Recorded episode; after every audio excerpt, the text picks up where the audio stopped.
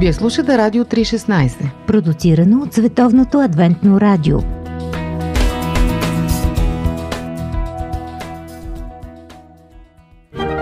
От всяка книга научаваш нещо, но само от една разбираш най-важното. Библейски послания. Здравейте, скъпи слушатели! Вие сте с предаването Библейски послания, в което представяме различни вести от Библията – актуални за нас с различни говорители. Днес наш гост е пастор Витан Вълев, който в момента служи в църквата град Варна. Казвам му добре дошъл. Здравейте на всички приятели на Радио 316. Освен във Варна, къде си служил като пастор? Първата църква, в която бяхме назначени, беше в град Сандански. След това Перник, Силистра и сега сме във Варна. Какво си ни приготвил от Библията?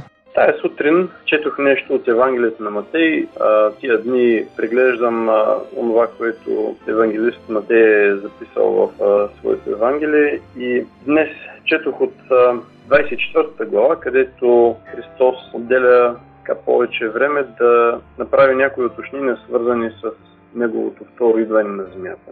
И това, което искам да споделя с вас е именно тази глава, Матей 24 глава. Интересна апокалиптична глава на Библията. А какво е заглавието на твоята тема? Бъди готов. Бъди готов. Добре, скъпи слушатели, ще продължим след малко с библейското послание от пастор Витан Вълев. Бъди готов. Останете с предаването.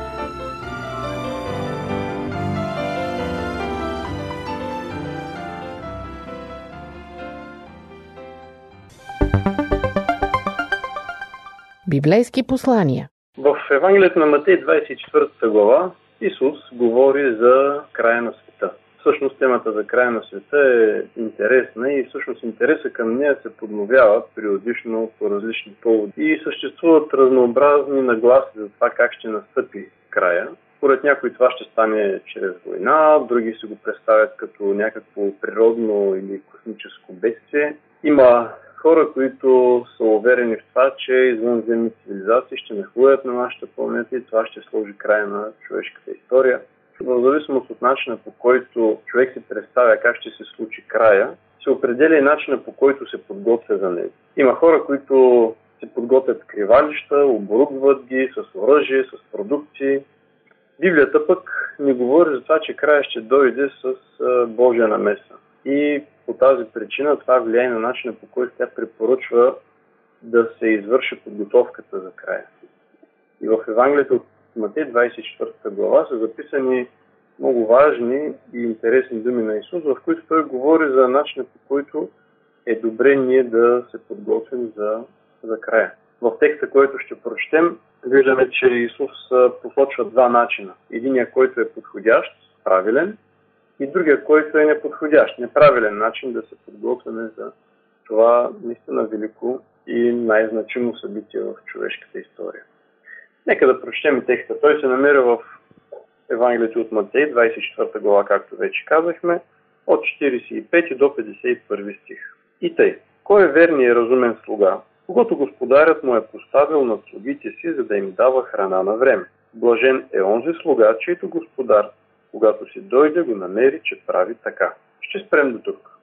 Всъщност от 45 до 47 стих Исус представя правилния начин да се подготвим за онова, което Библията нарича край на света. Кои са нещата, които тук правят впечатление? Христос нарича един човек верен слуга или верен и разумен слуга. Както знаем, в тази притча господарят е символ на Христос, който предстои да се завърне, а слугата е символ на неговите последователи, които се подготвят за неговото завръщане. Поред Исус Христос, правилният начин неговите последователи да се подготвят за завръщането му е следния. Първо, това са хора, които са фокусирани в своите отговорности. Тук се казва, че разумният слуга има някои задължения, които той изпълнява. Второ, това са хора, които са фокусирани върху авторитета на господаря и отношението си към него. Това се личи от начина по който те изпълняват тези отговорности. Те осъзнават, че господаря е един истински авторитет за тях, с който те се съобразяват всекидневно. Друга характеристика на тези, които правилно се подготвят за края, е, че те проявяват загриженост, внимание и подкрепа към своите съслужители, или към своите партньори, към останалите участници в домакинството, което е символ на църквата и на хората, които са в нашето по-близко обкръжение. Още нещо важно за този а, слуга или за този Христов последовател е, че той упражнява своите задължения на време, нито по-рано, нито по-късно, което подсказва, че той има усет за уместността и навременността на изпълнението на своите отговорности. И не на последно място, това е човек, който е постоянен в изпълнение на своите задължения. И като резултат той бива възнаграден за усилието, което полага и отношението, което проявява към господаря. В следващите няколко текста виждаме кой е неправилният начин човек да използва времето за подготовка за края на света или за срещата с господаря. Четем от 48 до 51 стихове. Ако онзи слуга е зъл и каже в сърцето си, господарят ми се забави, и той почне да бие с служителите си, и да еде и да пие с пияниците, господарят на онзи слуга ще дойде в ден, когато той не го очаква и в час, когато не знае. И като го бие тежко, ще определя неговата участ с лицемерите, там ще бъде плач и скъртане с зъби. Това, което прави впечатление е, че фокусът на двамата описани служители на господаря е съвсем различен. Служителя, който се подготвя по неподходящ начин за срещата със своя господар е фокусиран във времето на идването на господаря. Още нещо, което прави впечатление, че той е фокусиран върху отговорностите на господаря, а не върху своите. Той отчита по своя преценка, че господаря се забавя, с което стига до извода, че господаря не изпълнява коректно своите отговорности. Нещо друго, което също не бива да подминаваме в описанието на слугата, който по неподходящ начин извършва своята подготовка, е, че той проявява нетърпение и недоверие към своя господар. Той също така е непостоянен в изпълнение на своите задължения и в крайна сметка проявява егоизъм, който се проявява в изразходване на ресурсите, които са му поверени от господаря по един чисто егоистичен начин, за свое собствено удоволствие и удовлетворение, и от друга страна проявява жестокост към своите съслужители. В резултат на това той бива наказан. Всъщност, ако трябва да обобщим или да се замислим за изводите, полуките от това, за което Исус говори тук, трябва да се зададем въпроса дали не е възможно да открием себе си в някои от тези два персонажа. Както вече казахме, господарят в тази притча е символ на Исус, а слугите това са хората, които се подготвят за срещата си с Него. От първия случай, който е описан в тази притча, разбираме, че когато нашият фокус като последователи на Христос е насочен в авторитета на нашия Господар, авторитета на Исус, и от друга страна сме фокусирани върху собствените си отговорности, така всъщност поддържаме личната си готовност за идването на Исус и сме полезни на хората около нас. В какво на практика може да се изрази това? Тогава, когато проявяваме доверие в Бога в различни трудни изискващи принципно поведение ситуации, или както ние християните наричаме тези ситуации, изпитания. Нашето отношение към Господаря се лечи най-добре тогава, когато доверието ни в Него е подложено на, на в критични моменти. Тогава можем да проявим своето постоянство, търпение и доверие в него. Друга област, друга сфера, в която се проявява нашата подготовка за срещата ни с Господаря, е начина по който проявяваме интерес към нуждите на другите и начина по който се грижим за тях. Около нас има хора, които са в различно положение, в различни обстоятелства. И от нас се очаква да бъдем чувствителни за техните, за техните нужди. Има хора, които се нуждаят от храна, други от подслон, някои от отеха. Срещаме се с хора, които имат нужда от внимание, от подкрепа. И ако ние сме от онези служители, от онези христови последователи, които се подготвят подходящо за срещата си с Него, ще разпознаваме нуждите на тези хора около нас и ще се стараем по най-добрия начин да откликнем на тях.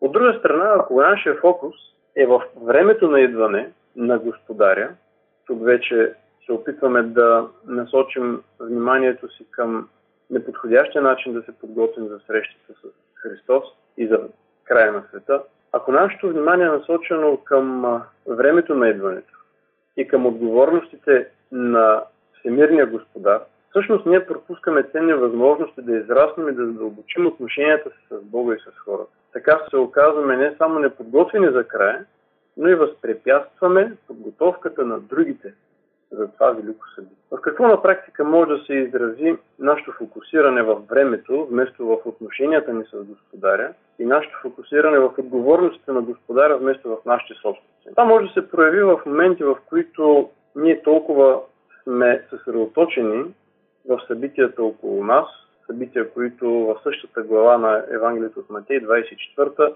са определени като белези на последното време, че да започнем да се обезверяваме от проточването на времето, в което сме си представили края. От друга страна, ако сме разочаровани от липсата на Божия намеса в живота ни, сме склонни да вземем нещата в свои ръце и да се опитаме да търсим удовлетворение по свой начин, така както е описано и от Исус в притчата поведението на злия слуга. Има и трети вариант в нашето ежедневие, в който ние често оставаме свидетели на неправди, на злини, на злоупотреба с нечие доверие, с нечие средства или с нечие живот. Това понякога може да отвори вратата на озлоблението в нашите сърца и да ни се струва, че като че ли Бог се бави и не реагира на време на злото в нашия свят. Това може да ни постави ситуация да се опитаме да влезем в ролята на раздавачи на правосъдие, било то с думи или с дела. Това е и поведението на злия слуга. Това може да ни доведе в ситуация, в която да станем осъдителни, критични, непримирими и да не отчужди от хората, с които общуваме. В крайна сметка, призивът, който Исус отправя към онези, които мислят за края на света, е в 44 стих. Затова бъдете и вие готови, защото в час, който не мислите, човешкият син ще дойде. Всъщност тези негови думи са и повод да разкаже тази притча. Бъди готов. Това е призива, който отправя Христос към нас. Бъди готов с доверие, търпение и поемане на личната си отговорност. Това е което ме развълнува тази сутрин, когато четах този текст и го споделих и вас.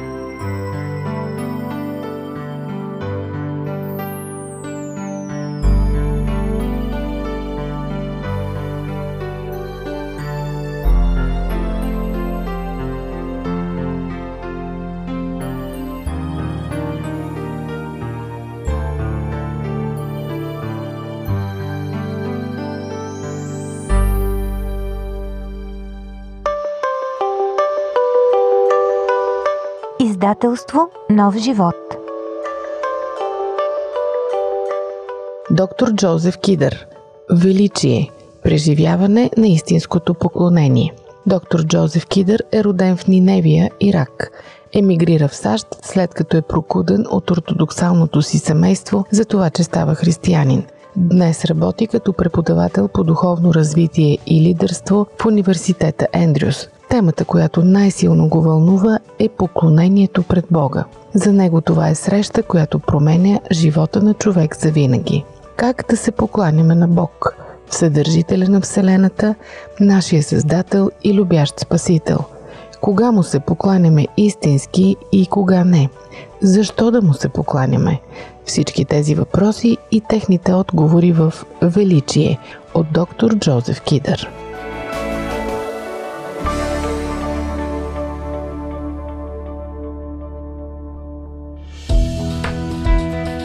Вие слушате Радио 316, продуцирано от Световното адвентно радио.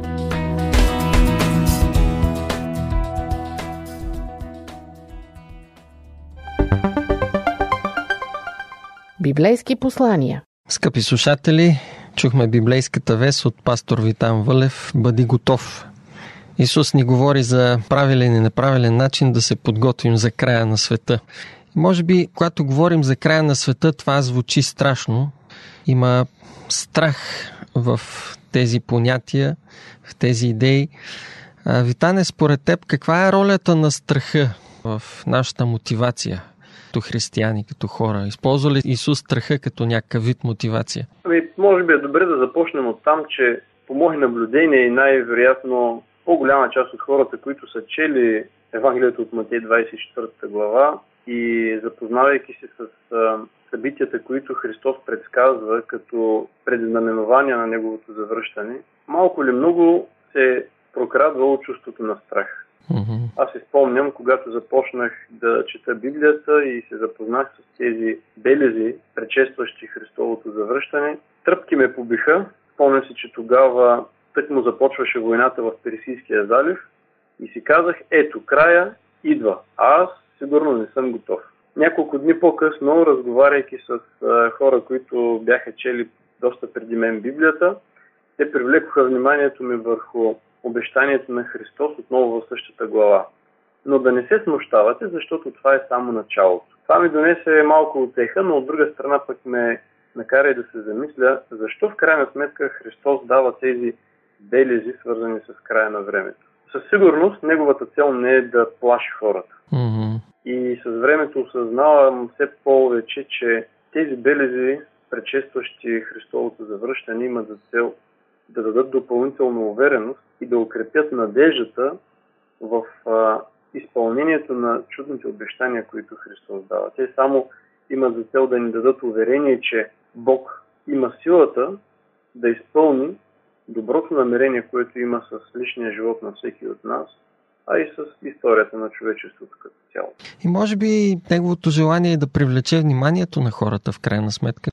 Ако детето ти тича към една пропаст, стремително няма как с едно позитивно отношение да привлечеш неговото внимание. Трябва да извикаш категорично не. Има и такъв ефект, разбира се. Мисля си, че е хубаво да прочетем и стиха от 1 Яново 4 глава, където всъщност се говори за любовта, че в любовта няма страх, но съвършената любов изпъжда страха, защото страхът има в себе си наказание и който се страхува не е усъвършенстван в любовта.